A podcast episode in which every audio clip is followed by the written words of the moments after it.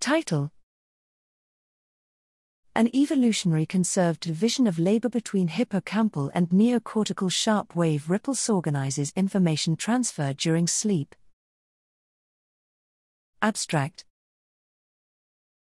The hippocampal sharp wave ripple, SWR, is the key substrate of the hippocampal neocortical dialogue underlying memory formation. Recently, it became evident that SWR are not unique to archicortex, but constitute a widespread neocortical phenomenon. To date, little is known about morphological and functional similarities between archi and neocortical SWR.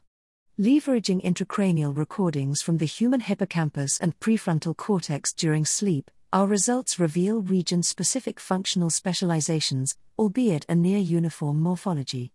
While hippocampal SWR trigger directional hippocampal to neocortical information flow, neocortical SWR reduce information flow to minimize interference.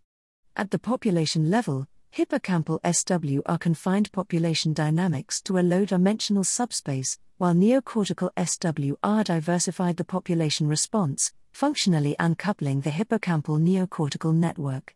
Critically, our replication in rodents demonstrated the same division of labor between archi and neocortical SWR. These results uncover an evolutionary preserved mechanism where coordinated interplay between hippocampal and neocortical SWR temporally segregates hippocampal information transfer from neocortical processing.